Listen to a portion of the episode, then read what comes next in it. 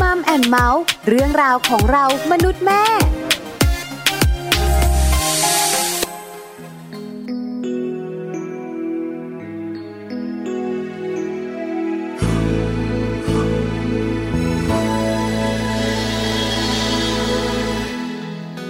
ก็เพราะฉันเองนั้นยังไม่แน่ใจ ก็เพราะฉันอายถ้าเธอจะร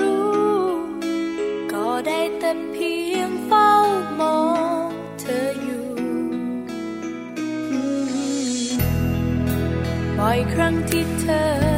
ต้องการจะฟัง แต่ว่าฉันเองยังต้องการจะเก็บไว้ บอกเธอวันนั้นมันอาจเร็วไปจะบอกเธอวันนี้ ให้เธอฟัง หวังว่าไม่ช้าเกิน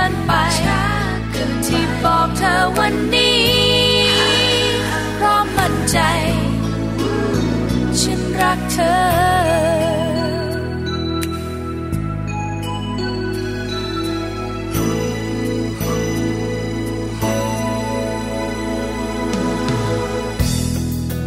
ก็เพราะฉันเอ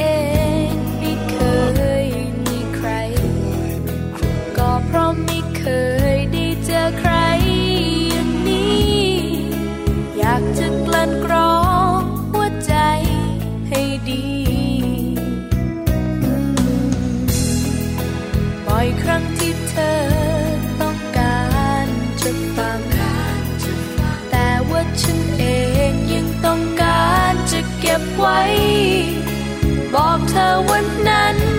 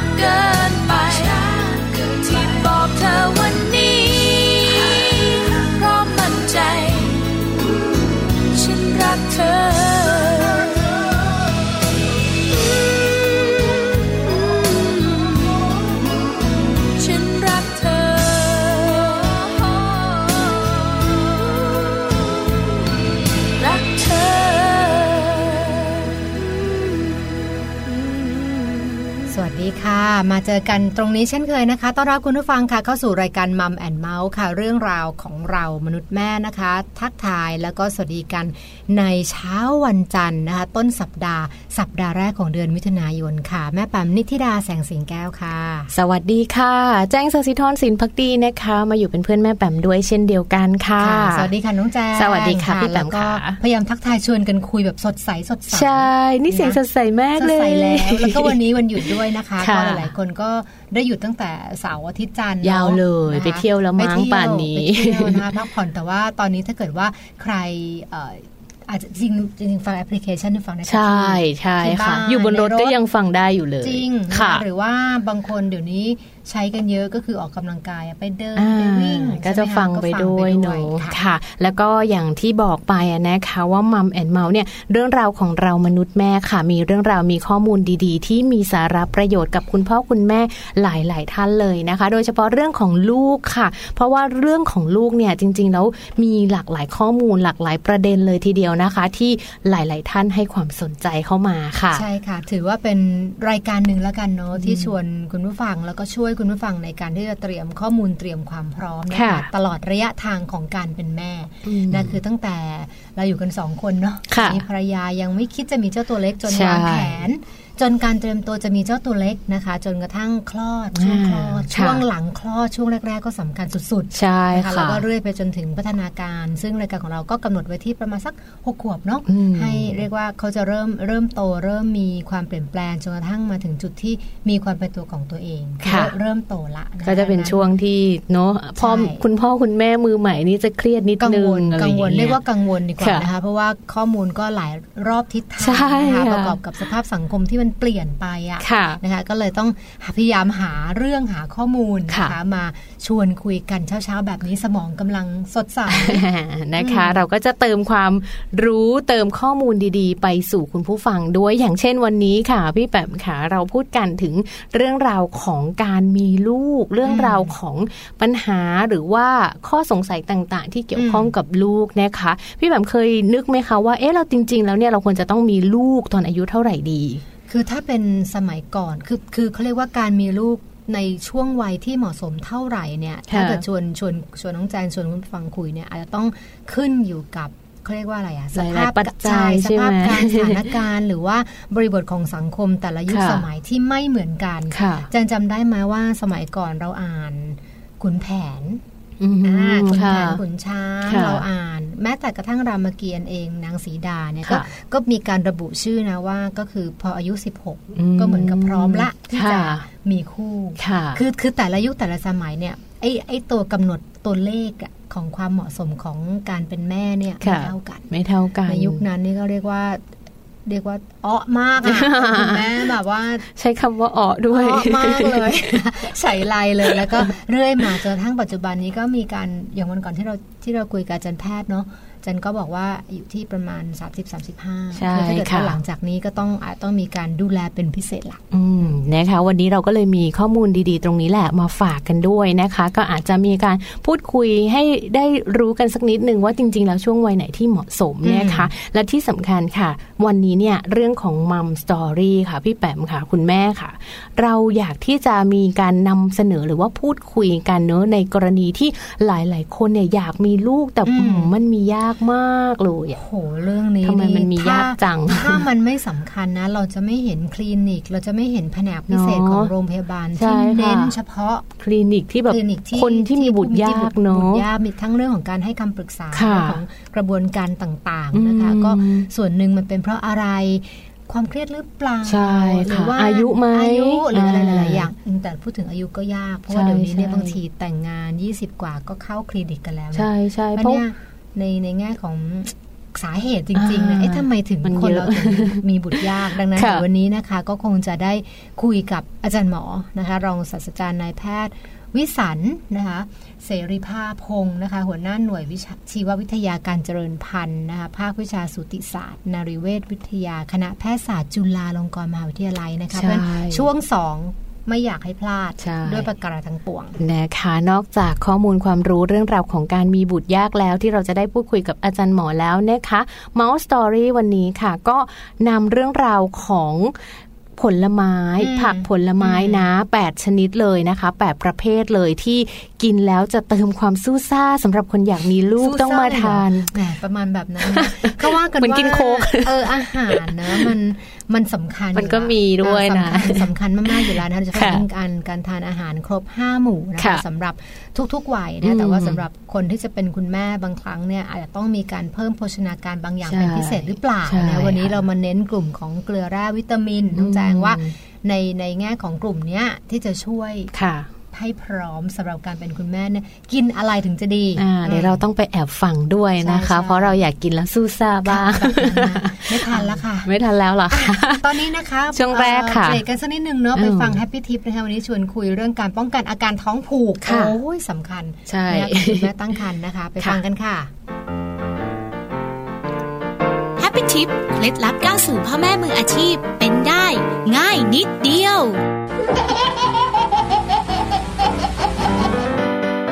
การท้องผูกถือเป็นเรื่องปกติของคุณแม่ตั้งครรภ์เนื่องจากฮอร์โมนและการกดทับของลำไส้ จากการที่มดลูกขยายใหญ่ขึ้น แต่อาการท้องผูกสามารถป้องกันได้ h a p ปี้ทิปวันนี้มีข้อมูลมาบอกค่ะ เริ่มจากทานอาหารที่มีกากใย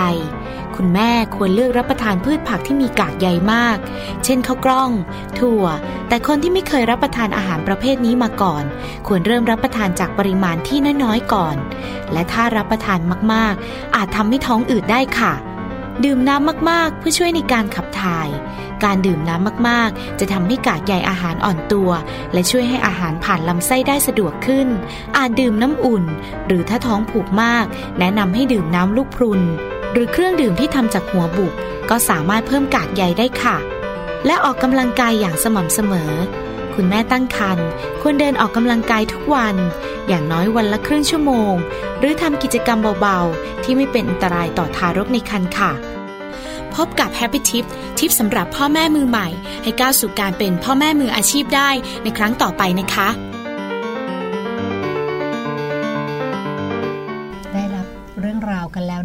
เรื่องของการท้องผูกโอ้โหคุณแม่หลาย ๆ คนบ่นเลยเนาะแบบอืมใช่จริง ๆ ท้องผูกจริง ๆ แล้วสำคัญหลาย ๆ คนเป็นแบบนี้ด้วย คือไม่ใช่เฉพาะคุณแม่ด้วยคุณผู้ฟังคือค่ะทุกๆวัยเลยเนี่ยในแง่ของการอนามัยมีอยู่ 5อใช่ไหมค่ะอาหาร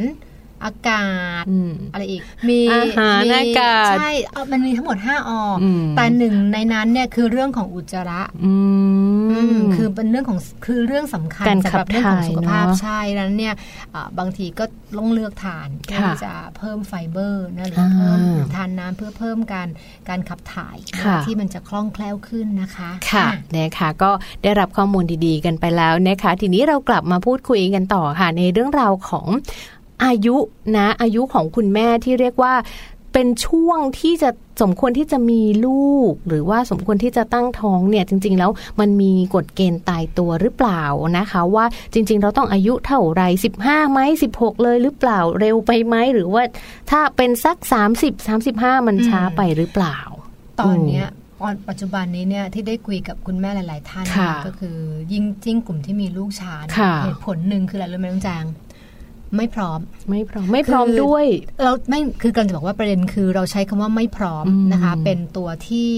สกัดกั้นไม่ให้เรามีลูกไงด้วยประการด้วยทั้ปงระการปวงทั้งปวงใช่คือจะบอกว่าเรายังไม่พร้อมไม่พร้อมอ๋อเรื่อง อาจจะวุฒิภาวะเรื่องค่ะอารมณ์เรื่องเงินการงานเงินกอะไรอย่างนี้นี้แต่ตอนนี้กำลังเป็นวัยที่โหยต้องเราต้องทุ่มเทกับการงานค่ะถ้ามีลูก แปลว่าอะไรแปลว่าทุต้อกงอย่างหายจะหยุดไปหมดเลยหยุดเลยหายไปสามเดือนใช่ใช่คู่แข่งขึ้นละอืมคือมันจะมีมีวิธีคิดคล้าย ๆ แบบนี้ค่ะนก็เลยเป็นเรื่องที่ ยากเหมือนกันที่จะกำหนดว่ามันมันต้องเท่าไหร่เนาะถึงค่ะจะเหมาะสมกับการมีลูกนะคะ ค่ะ ดังนั้นวันนี้เนี่ยเรามีข้อมูลมาฝากกันด้วยนะคะ โดยเฉพาะเป็นข้อมูลของ Baby Center ค่ะ ได้วิเคราะห์ออกมาแล้วนะคะ ว่าผู้หญิงจะมีความอุดมสมบูรณ์ในระดับสูงสุด ในช่วงอายุประมาณ 20 ปีค่ะ เพราะว่าอืมวัยนี้เนี่ยอายุประมาณ 20เนี่ยคือวัยเจริญพันธุ์ที่สภาพร่างกายพร้อมสำหรับการตั้งครรภ์คือมากที่สุดพร้อมสุดๆใช่ไหมประมาณแบบนั้นใช่อะไว้ไม่ทันไม่พอต้องเกิดใหม่ล่ะต่อค่ะ แต่ถ้ารอทุกอย่างแล้วอะนะคะ ถ้าจะรอพร้อมเนี่ยประมาณ 30-40 ปีเนี่ยบางที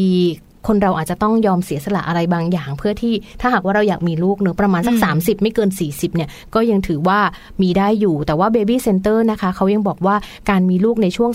30-40เนี่ยมีโอกาสเสี่ยงในการที่จะคลอดลูกก่อนกำหนด มากกว่าผู้หญิงในวัย 20 ปีถึงร้อยละ 10 เลยทีเดียวค่ะ คือเรียกว่าการคือปัญหาหนึ่งเนี่ยอืมเราก็ไม่อยากให้คือเราอยากให้ baby อยู่ในท้องเรานานค่ะๆคือนานที่สุดเท่าที่จะนานได้ตามเทอมของเขาเนอะแต่ว่าค่ะถ้าเกิดว่าเรามีเราตั้งครรภ์ตอนอายุเยอะอืมนะคะ Baby Center ก็ก็บอกว่ามันมีโอกาส อันนี้คือทุกอย่างมันเป็นสถิติใช่ค่ะก็คือว่ามันมันมีโอกาสที่จะคลอดก่อนกำหนดค่ะซึ่งการคลอดก่อนกำหนดก็นำมาซึ่งอืมซึ่งความภาวะเสี่ยงอืมนะของหลายๆเด็กอย่างค่ะใช่ค่ะนะคะ แล้วก็จริง ๆแล้วเอ่อ ปกติแล้วนะคะพี่แปมค่ะคุณแม่ค่ะผู้เชี่ยวชาญนะคะ ท่านก็เตือนว่าผู้หญิงเนี่ยอย่ารอให้ช้าเกินไปอืมที่จะมีลูกนะ ถ้าหากว่าเราตั้งครรภ์หรือว่าตั้งท้องในช่วงอายุ 40 ต้นๆเนี่ยจะมีโอกาสแทงลูกถึงร้อยละ 34 เลยทีเดียวอืมเยอะนะแต่ถ้าเกิน 40 ไปแล้วนะคะ45 45 นะความเสี่ยงจะเพิ่มขึ้นถึงร้อยละ 53 เลยทีเดียว ดังนั้นเนี่ยจริง ๆ ถ้าหากว่าพร้อม 20 ต้นๆก่อน 30 อะไรแบบเนี้ยก็ถือว่าควรจะมีได้แล้วค่ะหนูใช่โดยเฉพาะอย่างยิ่งเวลาที่พูดถึงการตั้งครรภ์อายุมากเนี่ยค่ะหลายๆคนจะกังวลเรื่องของ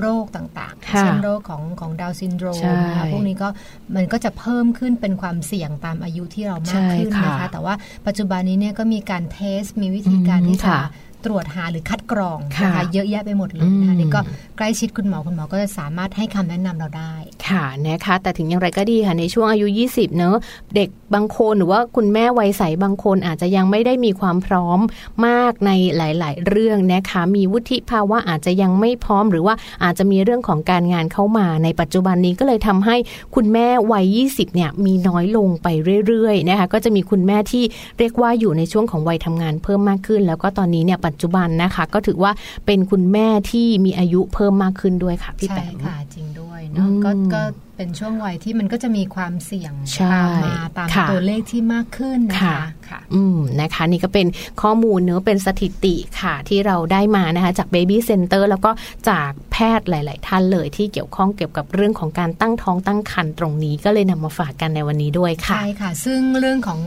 ส่วนหนึ่งอาจจะเกี่ยวหรือไม่เกี่ยวไม่รู้เนาะแต่ว่าค่ะการการตั้งครรภ์ที่อายุมากเนี่ยอาจจะส่งผลกับเรื่องของการติดลูกยากด้วยหรือเปล่าใช่นะคะนะอาจจะซึ่งมีซึ่งวันนี้เนี่ยเดี๋ยวจะชวนคุยนะค่ะชวนอาจารย์คุยนะคะ แล้วก็รวมไปถึงแม้กระทั่งไม่ต้องอายุเยอะอืมแต่ทำไม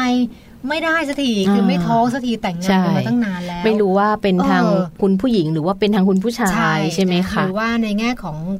เอ่อจำนวนเขาเรียกว่านะระยะเวลาค่ะณหมอจะให้เท่าไหร่สมมติแต่งงานกันแล้วเนี่ยอืมจะจะฟันว่าเราเนี่ยเป็นคนที่ มีบุตรยากเนี่ยอ่าคุณหมอให้ระยะเวลาในการอยู่ด้วยกันแค่ไหนค่ะใช่ไหมคือบางคนเนอะบอกว่าบางคนบอกว่าสามเดือนค่ะเอ่อแต่งงานกันมาสามเดือนยังไม่ท้องคือกลุ้มใจคุณหมอบอกว่าสามเดือนอาจจะเพิ่งยังไสามเดือนใช่เองใช่อาจจะต้องมีระยะเวลาในการในการกำหนดอะไรบางอย่าง แต่บางคนบอกเออก็ชิวๆก็อยู่กันมาสามปียังไม่มีลูกอ่าอันนี้ค่ะก็เดี๋ยวลองฟังคุณหมอคุยกันใช่ก็ได้นะคะในช่วงหนะน้าคะในช่วงหน้าค่ะงั้นเดี๋ยวช่วงนี้เราไปพักฟังสิ่งที่น่าสนใจกันก่อนสักครู่หนึ่งเดี๋ยวช่วงหน้ากลับมาค่ะ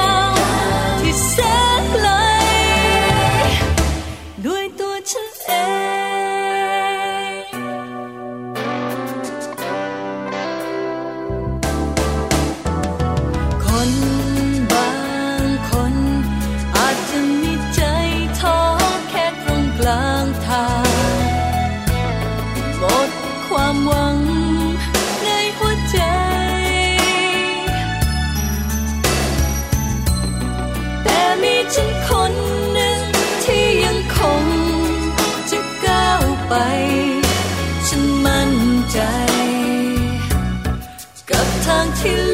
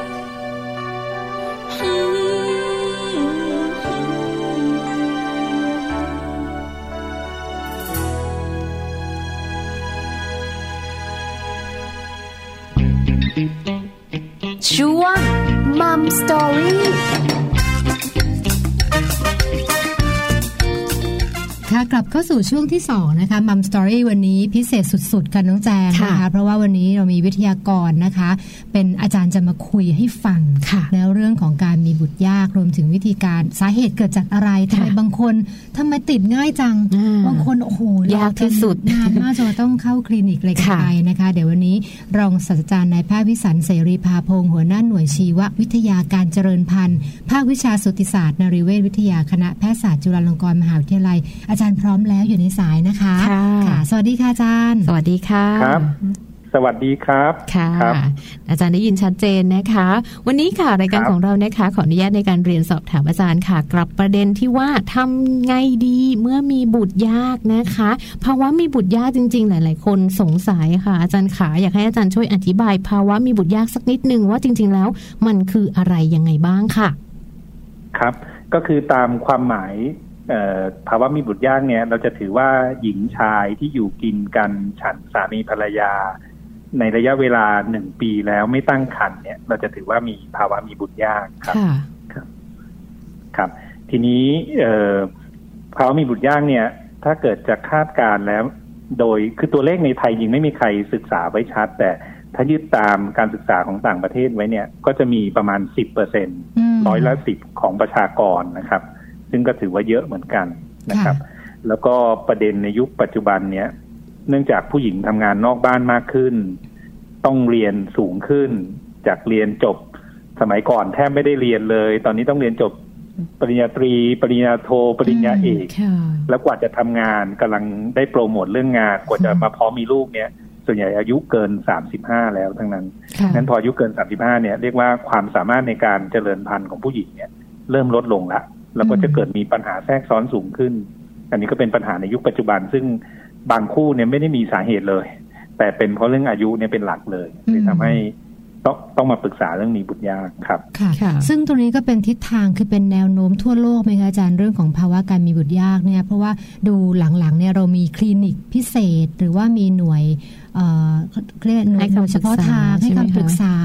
เยอะมากๆเลยในบ้านเราค่ะอยากอยากทราบว่าเทรนด์ตรงนี้เนี่ยมันมันทั่วโลกไหมคะอาจารย์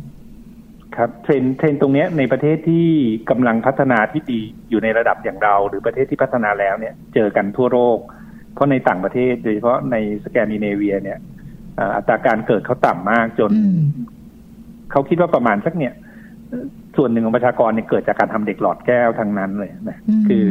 อาจจะแต่งงานกันตอนอายุมากนะนี่เขาเป็นอย่างนี้มาเป็นสิบปีละของในสแกนดิเนเวียในยุโรปค่ะแต่ประเทศไทยเราเนี่ยจริง ๆ แล้วกำลังเริ่มเจอปัญหาในช่วงห้าปีสิบปีมาเนี้ย ถ้าดูอัตราการเจริญพันธุ์หมายถึงผู้หญิงวัยเจริญพันธุ์คนหนึ่งเนี่ย โอกาสจะ มีลูกเนี่ยกี่คนสมัยก่อนโอ้ในเมื่อเมื่อชุกยุคเบบี้บูมอาจจะมีเป็นหกคนแปดคนค่ะในยุครุ่นปู่ย่าตายายเราค่ะแต่ตอนปัจจุบันเนี่ยลดลงก็คือเขาสำรวจแล้วมันต่ำกว่าสองถ้าต่ำกว่าสองเนี่ยหมายถึงหญิงชายสองคน มีลูกน้อยกว่าสองคนเนี่ย แสดงว่าอัตราประชากรเราต้องลดลงในระยะยาวค่ะมันก็จะมีผลกับวัยทำงานที่จะมาเป็นตัวช่วยผลักดันเศรษฐกิจประเทศเนี่ย ให้ให้ก้าวหน้าเนี่ยก็จะน้อยลงอืม ก็จะเป็นปัญหาหลักของประเทศเรานะครับค่ะครับ ในส่วนของภาวะการมีบุตรยากค่ะ จริง ๆ แล้วสาเหตุเนี่ยเฉพาะฝ่ายชายอย่างเดียวหรือว่าทั้งฝ่ายหญิงแล้วก็ฝ่ายชายที่มีปัญหาตรงนี้ร่วมกันนะคะ อาจารย์ขาครับ จริง ๆ แล้วมีทั้งสองฝั่งแล้วก็เอ่ออยู่ในเปอร์เซ็นต์ใกล้เคียงกันเลย ส่วนส่วนหนึ่งเป็นฝ่าย คือเคสที่จะเข้ามาหาแอคทีฟเข้ามาหาทางทางการแพทย์เนี่ยส่วนใหญ่เป็นฝ่ายหญิงอืมแต่จริงฝ่ายชายก็จะมีปัญหาอยู่เกือบครึ่งหนึ่งเหมือนกันค่ะ สาเหตุทางฝ่ายหญิงเนี่ยก็โรคที่เรารู้จักกันดี ก็อย่างเช่นโรคช็อกโกแลตซีสต์โรคอืม endometriosis หรือโรคช็อกโกแลตซีสต์เนี่ยที่เราค่ะรู้จักกันดี พอผู้หญิงแต่งงานช้ามีลูกช้ามักจะมีโอกาสเป็นโรคพวกนี้มากขึ้น แล้วก็เช่น มีการอักเสบมีประวัติเคยผ่าตัดอะไรบางอย่างในช่องท้อง หรือมีภาวะร่างกายโดยรวมไม่สมบูรณ์อะไรบางอย่างค่ะ แล้วก็ในยุคปัจจุบันก็คือเรื่องอายุอย่างที่เกรินมาตะกี้ก็จะเป็นปัญหาหลักของฝ่ายหญิงพออายุเกิน 35 คุณภาพไข่ลดลงอืมโอกาสตั้งครรภ์ก็ลดลง ส่วนฝ่ายชายเนี่ยสาเหตุก็มาตัวที่เราจับต้องได้คือตรวจเชื้ออสุจิ เชื้ออสุจิคุณภาพลดลง แต่สาเหตุที่ทำให้เชื้ออสุจิคุณภาพลดลงเนี่ย ก็มีหลากหลายปัจจัย เช่นอาจจะเป็นสุขภาพร่างกายฝ่ายชายที่ไม่ดี น้ำหนักเกินมีอืมภาวะโรคทางอายุรกรรมบางโรค แล้วก็สักครึ่งหนึ่งเนี่ยเราหาสาเหตุไม่เจอนะก็คือมันเป็นเพราะอย่างนั้นเองก็คือตรวจแล้วเชื้อสุจิไม่ดี แล้วก็ส่วนหนึ่งเป็นส่วนเฉพาะก็คือเป็นพวกที่ทำงานอยู่ในโรงงานหรือในอืมบริเวณที่มันมีสารพิษสารเคมีค่ะอันนี้ก็จะมีผลเรื่องสเปิร์มครับค่ะครับ แล้วฝ่ายชายนี่อายุนี่ถือว่ามีข้อจำกัดด้วยไหมคะอาจารย์คะ ข้อจำกัดเรื่องอายุฝ่ายชายไม่ชัด จะเป็นเรื่องการตอบสนองทางเพศซะมากกว่าอืมก็คือถ้าเกิดอายุมากบางที การความสามารถในการมีเพศสัมพันธ์อะไรอาจจะลดลงอาจจะเป็นปัจจัยทางอ้อมค่ะแต่ฝ่ายหญิงเนี่ยพออายุถึง35ปุ๊บคุณภาพไข่ลดลงอืมก็จะมีมีค่ะมีมี ชัดเจนครับอืมอาจารย์คะสมมติว่าอยากให้อาจารย์เล่าให้คุณผู้ฟังฟังในในแง่ของของ process หรือว่ากระบวนการสมมติว่าเราเป็นผู้หญิง 35 ละ แล้วอยู่กันมาเกินปีละค่ะแล้วก็ไม่มีลูกสักทีตัดสินใจอะวันนี้จะขออนุญาตเข้าไปปรึกษาคุณหมอ พอไปเจอหน้าคุณหมอปั๊บเนี่ยปกติเนี่ยเอ่อกระบวนการหรือขั้นตอนในการในการซักไซส์หรือว่าในการรักษาเป็นยังไงบ้างคะอาจารย์ในเรื่องของแนวทาง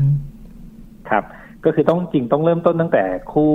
หญิงชายที่แต่งงานกันแล้วคิดว่าพร้อมจะมีลูกเนี่ยจริงต้องปรึกษาก่อนก่อนจะปล่อยให้มีปัญหาอืมนะเราก็จะมีถ้ามาพบหมอเนี่ย คุณหมอหมอทั่วไปหรือหมอสูตินารีแพทย์ทั่วไปเนี่ยดูแลได้เขาก็จะ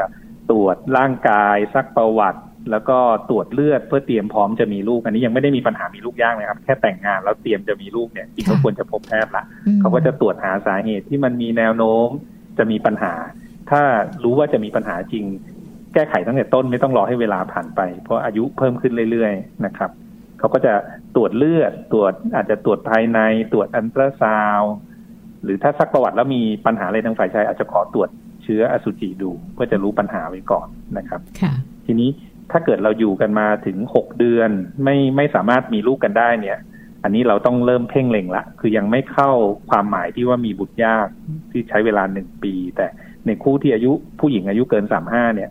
ถ้าลองกันมาสักหกเดือนแล้วไม่ท้องเนี่ยจริงเราก็ต้องต้องเฝ้าดูละว่าจะช่วยอะไรแบบง่าย ๆ ได้หรือเปล่านะครับ ก็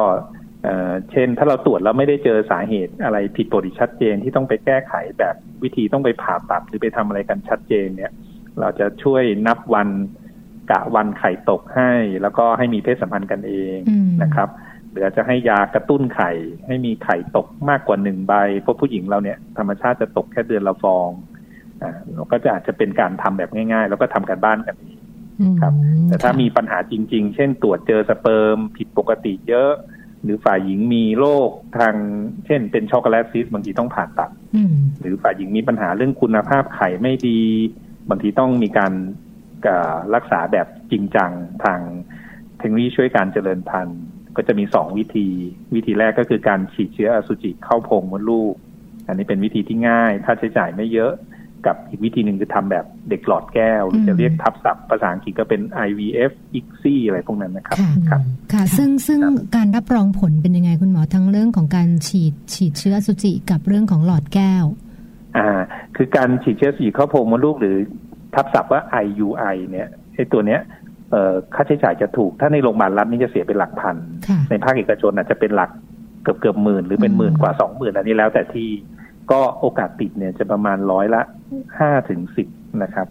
ก็คือสิบรายมาเข้ารับการรักษาจะติดประมาณสักหนึ่งรายสักหนึ่งรายอืมอ่า ในในเคสที่มีบุตรยากนะครับจะเห็นว่ามันไม่ค่อยเยอะเท่าไหร่ค่ะแต่ถ้าทำแบบอ่าเด็กหลอดแก้ว อันนี้ค่ารักษาจะแพง ถ้าในโรงพยาบาลรัฐก็อาจจะประมาณสักแปดหมื่นถึงแสนหนึ่งประมาณเนี้ย ถ้าในภาคเอกชนก็อาจจะประมาณสองแสนสามแสนสี่แสนห้าแสนนี่แล้วแต่อืมแล้วแต่ที่ นะครับ ก็อัตราการตั้งครรภ์ก็จะอยู่ในช่วงประมาณสามสิบถึงห้าสิบเปอร์เซ็นตค่ะนะครับ แล้วแต่คุณภาพของตัวอ่อนแล้วแต่ร่างร่างกายของคู่นั้นๆนะครับครับค่ะก็แต่ก็แต่ก็ถือว่าไม่ได้ไม่ได้การันตีนะคุณหมอนะคือ ใช่ใช่ต้องปัญหาของค่ะครับปัญหาของภาวะคือการรักษาแบบเนี้ยมีมีความสำเร็จอยู่ประมาณนี้ เพราะว่ามันจะมีปัจจัยธรรมชาติเกี่ยวเกี่ยวข้องด้วยแม้ แต่ทำถึงขั้นเด็กหลอดแก้ว เอามาปฏิสนธินอกร่างกายได้เป็นตัวอ่อนแล้วพอใส่กลับเนี่ย มันจะมีปัจจัยธรรมชาติที่เราคอนโทรลไม่ได้ทางการแพทย์อืมอัตราการตั้งครรภ์ก็เลยจะเป็นเป็นแบบนั้นครับค่ะอันนี่นี้ก็ค่ารักษาสูงครับค่ะ ในส่วนของการรักษาผู้มีบุตรยากคุณหมอก็ได้ให้คำแนะนำไปแล้วนะคะ ประเด็นสุดท้ายอยากจะให้อาจารย์หมอค่ะ ช่วยฝากไปถึงทั้งคุณผู้หญิงแล้วว่าคุณผู้ชายนะคะ ว่าจริง ๆ แล้วถ้าหากว่าเรายังไม่อยากจะพึ่งในส่วนของการแพทย์นะคะเราสามารถที่จะทำตัวเองยังไงได้บ้างให้เราแบบมีบุตรได้ง่ายขึ้น หรืออะไรอย่างเงี้ยไม่ต้องไปพึ่งทางการแพทย์นะคะ จะมีวิธีไหนบ้าง ครับ ก็จริง ๆ แล้วตั้งตั้งแต่แต่งงานกันพร้อมมีลูกเนี่ย ริงควรจะเข้าเข้าปรึกษาแต่เป็นปรึกษาหมอทั่วไปก็ได้ไม่ต้องหมอที่รักษาเรื่องมีบุตรยากเขาก็จะมีการตรวจร่างกายตรวจเลือดตรวจอะไรเพื่อดูว่าร่างกายเราพร้อม จะมีลูกหรือจะมีแนวโน้มมีปัญหาหรือเปล่า เราจะได้ไม่ปล่อยให้เวลาผ่านไป แล้วก็ถ้าเกิดเราไม่มีปัญหาอะไร เราก็อาจจะเป็นวิธีง่ายๆ คือนับวันไข่ตกอันนี้ที่เราทราบกันทั่วไป ปกติผู้หญิงที่มีรอบเดือนสม่ำเสมอเดือนหนึ่งมาครั้งหนึ่งเนี่ยไข่ก็มักจะตกประมาณสัก วันที่สิบสี่ถึงสิบหกของรอบเดือน นับจากวันที่เป็นเมนวันแรกงั้นถ้าเกิดเราตั้งใจนับวันแล้วก็ทำกันบ้านกันช่วงนั้น วันเว้นวันก็จะมีโอกาสสูงหน่อย แต่ถ้าเราพยายามกันสักหกเดือนแล้วไม่มีไม่สำเร็จเนี่ย อาจจะต้องดูละว่าเราถ้าโดยเฉพาะถ้าเป็นฝ่ายหญิงที่อายุเยอะเนี่ย อายุเกินสามสิบห้าเนี่ยก็ควรจะรีบพบหมอ เพราะว่าผมเจอบ่อยที่บางคนเสียโอกาสกว่าจะมาเจออายุตั้งสี่สิบสองแล้ว บางทีเราก็ทำอะไรไม่ค่อยได้ละนะครับ แล้วก็อยากจะฝากไว้ว่าเรื่องจริงการแพทย์ก้าวหน้า จริงเดี๋ยวนี้เรามีความสามารถในการแช่แข็งไข่แช่แข็งอสุจิไว้ก็ได้ โดยเฉพาะฝ่ายหญิงเนี่ยที่อายุเริ่มเยอะบางทีจะโปรโมทเรื่องงานเรื่องอะไรแล้วไม่มีเวลาที่มาดูแลพวกนี้ก็เป็นเป็นประเด็นใหม่ ที่ว่าเราสามารถแช่แข็งไข่เก็บไว้ได้ แล้วก็ในอนาคตตอนที่เราพร้อมอายุสี่สิบบางที เราจะมาใช้ไข่ที่เราเก็บไว้ตั้งแต่ยุคก่อนสามสิบห้าอันนี้แต่ก็จะมีคอสมีค่าใช้จ่ายใกล้เคียงกับการทำเด็กหลอดแก้วนะครับ แต่นี่ก็เป็นทางเลือกอีกอันหนึ่งถ้าคนที่มีกำลังทำได้นะครับ ก็ถือเป็นเป็นข้อมูลเนาะสำหรับการเตรียมความพร้อมนะคะสำหรับคุณพ่อคุณแม่ว่าที่คุณพ่อคุณแม่ในอนาคตนะวันนี้ฟังคุณหมอก็ได้ได้ข้อมูลเยอะเลยล่ะนะคะแล้วก็จะได้ช่วยกันเตรียมตัว แล้วก็รวมถึงเรื่องของการเตรียมสตังค์เพราะว่าจะมีค่าใช้จ่ายบังเอิญประเทศเราเนี่ยเป็นประเทศที่ไม่ได้สนับสนุนเรื่องการทำพวกนี้จริงจังณปัจจุบันนะครับ แต่ผมดูแล้วแนวโน้มในอนาคตเนี่ย รัฐมีแนวโน้มจะสนใจเรื่องนี้มากขึ้น เพราะในประเทศที่พัฒนาแล้วในการรักษาทางนี้จะเบิกได้อยู่ส่วนหนึ่ง แต่ประเทศไทยเราต้องยอมรับว่าเราไม่มีกำลังพอภาครัฐอาจจะกำลังไม่พอแต่เขากำลังมองแล้วเพราะอัตราการเกิดประเทศเราเนี่ยเริ่มต่ำลงประเทศพัฒนาแล้วงั้นรัฐก็ต้องมีหน้าที่ที่จะช่วยสนับสนุนให้ประชากรมีบุตรมากขึ้น ไม่งั้นอีกสักสิปียี่สิบปี ประเทศเราก็จะไม่มีคนไปทำงาน จริงค่ะอาจารย์ครับงั้นเขาเขากำลังมอง แต่ตอนเนี้ยก็เป็นจะต้อง ใช้ใช้ค่าใช้จ่ายตัวเอง เพราะในภาครัฐก็จะไม่สับไม่เบิกไม่ได้ในภาครัฐนะคะเราก็ต้องติดตามข้อมูลกันต่อไปว่าภาครัฐจะสนับสนุนกันเมื่อไหร่ยังไงบ้างนะคะ แต่ว่าวันนี้ค่ะเราจะต้องทำตัวเองให้สดชื่นแข็งแรงก่อนเนอะเราจะได้มีบุตรง่ายๆ ไม่ต้องไปปรึกษาหรือว่าไม่ต้องพึ่งทางการแพทย์นะคะ ครับค่ะ วันนี้ค่ะ รายการของเรานะคะ ได้รับข้อมูล เพิ่มเติมมาเป็นประโยชน์มาก ๆ เลยนะคะ ต้องขอขอบพระคุณค่ะ อาจารย์หมอนะคะรองศาสตราจารย์ในแพทย์วิสันเสรีภาพงศ์หัวหน้าหน่วยชีววิทยาการเจริญพันธุ์ภาควิชาสูติศาสตร์นารีเวชนารีเวชวิทยาคณะแพทยศาสตร์จุฬาลงกรณ์มหาวิทยาลัยเป็นอย่างสูงเลยค่ะ อาจารย์ขาครับ ขอบคุณมากครับขอบคุณมากๆค่ะสวัสดีครับสวัสดีค่ะ ก็ได้ข้อมูลการเตรียมตัวเตรียมใจเตรียมการเตรียมเงิน เตรียมเยอะเลยนะคะ ก็แต่อย่างที่ที่อาจารย์ว่าแหละมันก็เป็นเทรนด์ด้วยอาจารย์ในอนาคตแล้วก็ต้องคอยคอยติดตามคอยมอนิเตอร์ในแง่ของภาพรวมของประเทศเพราะว่ามันก็จริงนะคืออัตราการเกิดมันน้อยลงน้อยลงค่ะ ตอนนี้ประเทศไทยของเราก้าวเข้าสู่สังคมผู้สูงอายุแล้วนะคะ เรียกว่าจะเป็นวาระแห่งชาติไปแล้วนะคะเใครใครท้องก็เรียกว่าได้ทำประโยชน์ให้กับประเทศชาตินะหรือเปล่านะได้อยู่ได้อยู่นะคะ วันนี้ค่ะเราก็ได้รับข้อมูลกันไปพอสมควรเลยนะคะ เรียกว่าคนที่มีบุตรยากค่ะ ก็ เรียกว่ามีการเตรียมความพร้อมกันอย่างดีแหละ แล้วก็ที่สำคัญนะคุณหมอก็ได้พูดด้วยนะว่ามีการนับวันนับอะไรกันยังไงบ้างนะคะ ก็ลองปรับใช้แล้วก็ลองนำไปใช้ดูด้วยก็เยอะเดี๋ยวนี้นะคุณแม่ลองลองดูนะคะ พวก load แอปพลิเคชันในมือถือเนี่ยมันก็จะคอยคอยวันนับนับวันนับวันไข่ตกนับวันอะไรอย่างเงี้ยหลายคนก็ใช้ตัวนี้เป็นตัวบางทีลืมไงใช่ไหมใช่ใช่ทำนู่นทำนี่เยอะลืมเราไม่เราไม่ไม่ได้รู้นับวันขนาดนั้นมีแอปพลิเคชันก็ช่วยมอนิเตอร์ช่วยช่วยเราเตือนไข่ตกแล้วจ้าอ่าวันนี้วันนี้วันนี้ทำการบ้านได้แล้วจ้าค่ะอย่างนี้อะนะประมาณนี้พักสักครู่นะคะค่ะเดี๋ยวกลับมาคุยกันต่อนะคะ ในช่วงสุดท้ายเนาะค่ะ Mouse Story จะคุยเรื่องอะไรเดี๋ยวพักสักครู่ค่ะ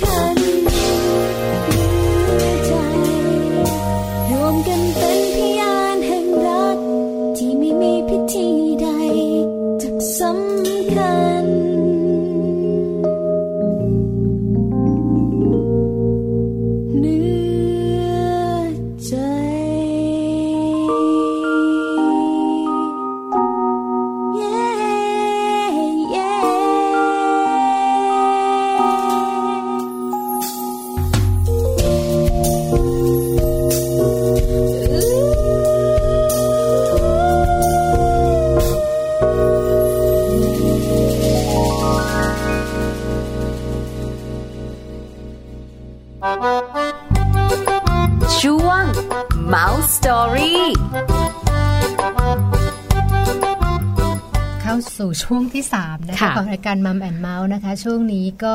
Mouse Story นะคะ ชวนไปฟังเนื้อหาเบาๆนะคะอ่าแต่ว่ารับรองว่ามีประโยชน์และมีคุณค่านะ เราคุยกันเรื่องของผักผลไม้แต่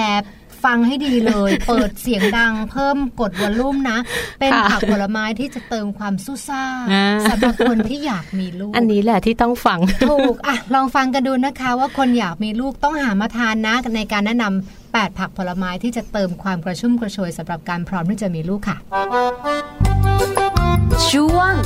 Mouse Story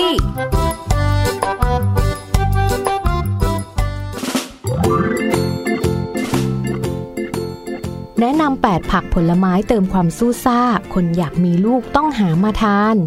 ความสัมพันธ์ลึกซึ้งของคู่รักนับว่าเป็นเรื่องต้นๆที่ทำให้มีลูก แต่ว่าการกินก็เป็นตัวช่วยที่ดีนะคะ เราจึงสรรหาของกินหาง่าย ช่วยให้ปึงปัง พร้อมกับการเพิ่มพลังค่ะ ซึ่งวันนี้นะคะมี 8 ชนิดด้วยกันมาแนะนำให้กับคนที่อยากมีลูกหามาได้ทานกันค่ะ ข้อแรกเลยนะคะ ชนิดแรกก็คือหอยนางรมอันนี้ได้ยินกันอยู่บ่อยๆ ใช่ไหมล่ะคะหอยนางรมนะคะไม่ใช่ผักผลไม้ แต่อยากจะบอกค่ะว่ามันดีมาก เป็นสุดยอดอาหารเติมความสู้ซ่า นักวิจัยค้นพบนะคะว่าหอยนางรมนั้นสามารถเพิ่มระดับโดปามีน ซึ่งเพิ่มความต้องการทางเพศได้ ทั้งชายแล้วก็หญิง และที่สำคัญหอยนางรมยังมีแร่ธาตุสังกะสี ซึ่งจำเป็นสำหรับการสร้างอสุจิอีกด้วยล่ะค่ะ ในส่วนของชนิดที่2นะคะก็คือแตงโม จากผลงานวิจัยของสหรัฐอเมริกาค่ะ บอกว่าการรับประทานแตงโม ส่งผลคล้ายๆ กับไวอากรานะคะ เพราะว่าระบบไหลเวียนเลือดดีทั้งร่างกาย และอาจเพิ่มความต้องการทางเพศได้อีกด้วยค่ะ ส่วนชนิดที่ 3 ก็คือหน่อไม้ฝรั่ง อุดมไปด้วยวิตามิน B แล้วก็โฟเลตช่วยร่างกายในการสร้างฮิสตามีน ซึ่งสำคัญมากในเรื่องของการยกระดับนะคะแล้วก็การเพิ่มระดับความต้องการทางเพศของทั้งคุณผู้ชายแล้วก็คุณผู้หญิงค่ะ ชนิดที่ 4 ก็คืออะโวคาโดนะคะอะโวคาโดค่ะ มีสารที่เพิ่มความต้องการทางเพศ จากการมีกรดไขมันไม่อิ่มตัวในปริมาณมากทำให้เกิดผลดีต่อหัวใจ และระบบหลอดเลือด ส่งผลให้หัวใจนั้นสามารถส่งเลือดไปเลี้ยงส่วนต่างๆ ได้ดีค่ะ มาดูอัลมอนด์กันบ้างนะคะอัลมอนด์นี้ขึ้นชื่อเลยค่ะ ถือว่าเป็นอาหารที่เพิ่มความปรารถนาแล้วก็เป็นตัวกระตุ้นทางเพศ ที่สำคัญช่วยในเรื่องของการมีบุตรยากด้วย เพราะว่าอัลมอนด์นั้นมีแร่ธาตุมากมาย ที่สำคัญต่อสุขภาพทางเพศค่ะ ไม่ว่าจะเป็นซิงค์ซิเลเนียม วิตามิน E นะคะ ก็จะเป็นการช่วยเพิ่มความต้องการทางเพศได้ค่ะ ชนิดที่ 6 เมล็ดฟักทองนะคะ อันนี้หาทานได้ง่ายอยู่เหมือนกัน มีปริมาณแร่ธาตุสังกะสีมากเช่นเดียวกับหอยนางรมซึ่งช่วยในเรื่องของความแข็งแรงของอสุจิค่ะ และป้องกันการขาดฮอร์โมนในเพศชาย นอกจากนี้เมล็ดฟักทองยังอุดมไปด้วยวิตามินและแร่ธาตุที่เพิ่มความต้องการทางเพศได้อีกด้วยค่ะ มาฟังในส่วนนี้กันนะคะกระเทียมค่ะ อันนี้หลาย ๆ ท่านรู้ดีอยู่แล้วนะคะ กระเทียมเป็นตัวปลุกเร้าความต้องการทางเพศ เพราะกระเทียมมีสารอัลลิซิน ซึ่งเชื่อว่าเป็นตัวเพิ่มการไหลเวียนของเลือดไปยังอวัยวะเพศ ต้องรับประทานอย่างต่อเนื่องสักประมาณ 1 เดือน เพื่อให้ได้รับผลอย่างเต็มที่ และมีกระเทียมในรูปแบบแคปซูลจากร้านขายอาหารธรรมชาติแล้วด้วยนะคะ ตอนนี้ ส่วนสุดท้ายชนิดที่ 8 นะคะสตรอเบอรี่ค่ะสตรอเบอรี่นะคะก็จะมีวิตามิน A วิตามิน B รวมถึงวิตามิน C และกรดโฟลิกค่ะ ช่วยให้แข็งแรงสดชื่น และที่สำคัญผลงานวิจัยจากมหาวิทยาลัยแคลิฟอร์เนีย พบว่าสตรอเบอรี่นั้นยังช่วยให้ปริมาณสเปิร์มเยอะขึ้นในผู้ชาย แบบนี้อาจจะมีลูกได้ง่ายขึ้นนะคะ ช่วงมัมสตอรี่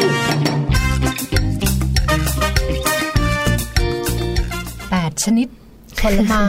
นะคะ แล้วก็ผักที่เหมาะนะกับการเตรียมตัวสำหรับการมีลูกจริงๆแล้วเป็น เป็นพื้นๆเนาะใช่มีหอยนางรมอันนึงนะที่อาจจะต้องไม่ใช่ผักนะไม่ใช่ผัก แต่รู้แต่รู้แต่ว่าทุกคนก็จะว่าทุกคนอาจจะรู้อยู่แล้วหอยนางรมกับกระเทียมเนาะแต่ว่าอย่างอื่นๆใช่ไหมแตงโมหน่อไม้ฝรั่งใช่ใช่อัลมอนด์ใช่ถือเป็นความรู้ใหม่เหมือนกันนะคะก็เตรียมตัวนะคะสำหรับคุณพ่อคุณแม่ในอนาคตที่เป็นว่าที่นะแล้วก็ลองดูเตรียมตัวเองออกกำลังกายทำจิตใจให้สดใสแล้วก็ลองเติมมันต้องอาศัยหลายปัจจัยเนาะค่ะใช่ใช่นอกจากอาหารแล้วอารมณ์ก็สำคัญ หรือว่าอะไรต่างๆ ที่อยู่ในบ้านในครอบครัวเราก็สำคัญทำจิตใจให้สงบสดชื่นค่ะ ก็จะสามารถมีลูกได้ง่าย ๆนะคะ วันนี้ก็เลยนำมาฝากกันในช่วงที่ 3 ของรายการค่ะพี่แปมค่ะแล้วก็ค่อนข้างครบถ้วนนะคะวันนี้ชวนคุยกันหลาย ๆ เรื่องเลยนะคะ แล้วก็เป็นเป็นเรียกว่าเปิดสัปดาห์ด้วยความสดใสสำหรับผู้ฟังนะคะ เป็นข้อมูลเบาๆสบายๆเข้าใจง่ายรวมถึงข้อมูลที่เป็นประโยชน์จากจากวิทยากรด้วยนะคะติดตามรับฟังค่ะมัมแอนเมาส์ได้ทุกๆ วันจันทร์ถึงศุกร์ใช่แล้วนะคะ วันนี้หมดเวลาแล้วนะคะ ทั้งแจงแล้วก็พี่แปมต้องลาคุณผู้ฟังไปก่อนแล้วเจอกันใหม่ในวันพรุ่งนี้นะคะ สวัสดีค่ะ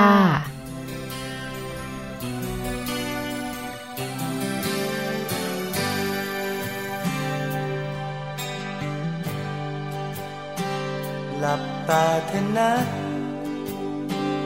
แล้วเราก็จะพบกัน อาจเป็นเพียงฝัน ก็พอใจ หลับตาเถอะนะ ถึงตัวเราจะแสนไกล ห่างกันเพียงไหน เหมือนใกล้กัน ชีวิตขีดเส้นทาง ไว้ให้เราเจอกัน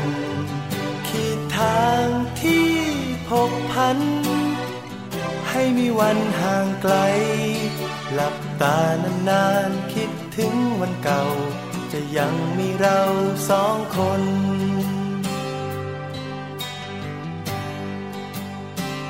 สักวันเถอะนะแล้วเราคงได้พบกัน อาจมีวันนั้นที่ได้เจอ วันนี้ หัวใจยังอยู่ใกล้เธอ ติดตามไปเสมอ ถึงแสนไกล ขอฟ้าอยู่ไม่ไกล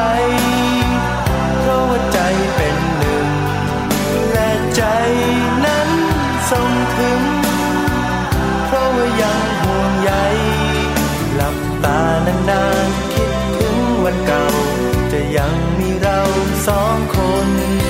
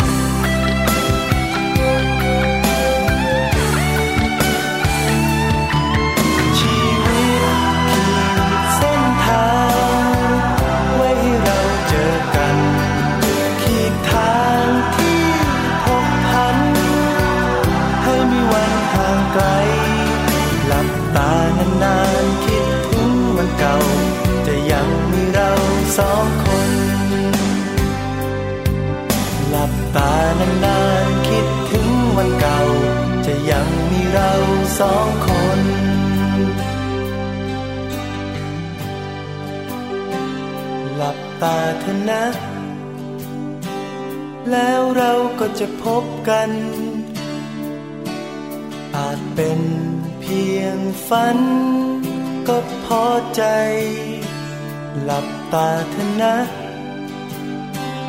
ถึงตัวเราจะแสนไกล ห่างกันเพียงไหน เหมือนใกล้กัน หลับตาเถอะนะเธอส่งใจคิดถึงกัน และคงจะไม่นาน ฝันนั้นจะเป็นจริง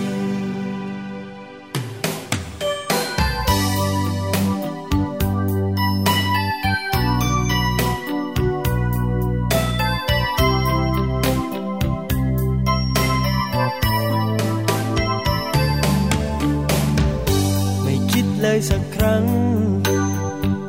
จะรักใครก็ยังไม่เคยปล่อย วันให้ล่วงเลย ทำตัวอย่างที่พอใจ ไม่รู้ในเหตุผล เมื่อเห็นคนที่รักใคร ต้องเปลี่ยนชีวิตไป ดูไปมันไม่คุ้มเลย แต่แล้วมาบัดนี้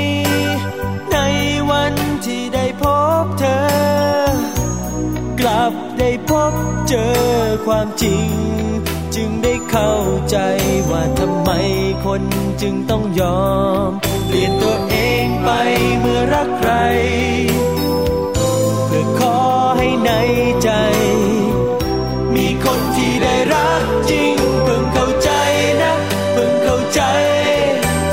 วันนี้เพิ่งเข้าใจ ทำให้ใจอิ่มเอมเพิ่งเข้าใจนะ เพิ่งเข้าใจ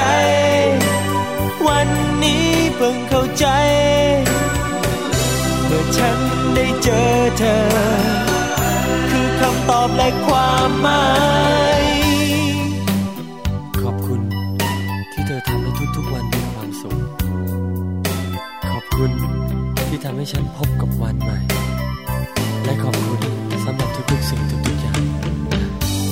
พบความอ่อนไหวสดใสเกินกว่าเคยได้เจอ จากวันที่พบเธอ ฉันเหมือนมองเห็นโลกใหม่ หากรักเป็นอย่างนี้ จะขอยอมทุ่มเทหัวใจ เปลี่ยนแปลงชีวิตไปเต็มใจหากว่ามีเธอ ได้รู้ในบัดนี้ วันที่ได้พบเธอ กลับได้พบเจอความจริง จึงได้เข้าใจว่าทำไมคนจึงต้องยอม เปลี่ยนตัวเองไปเมื่อรักใคร เพื่อขอให้ในใจ มีคนที่ได้รักจริง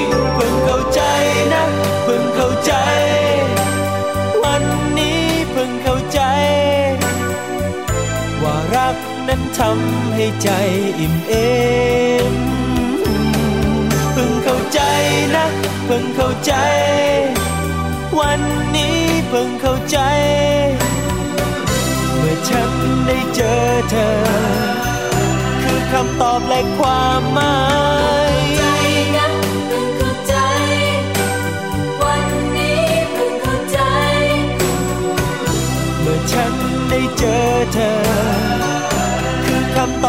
ความหมายใจนะเพิ่งเข้าใจ วันนี้เพิ่งเข้าใจ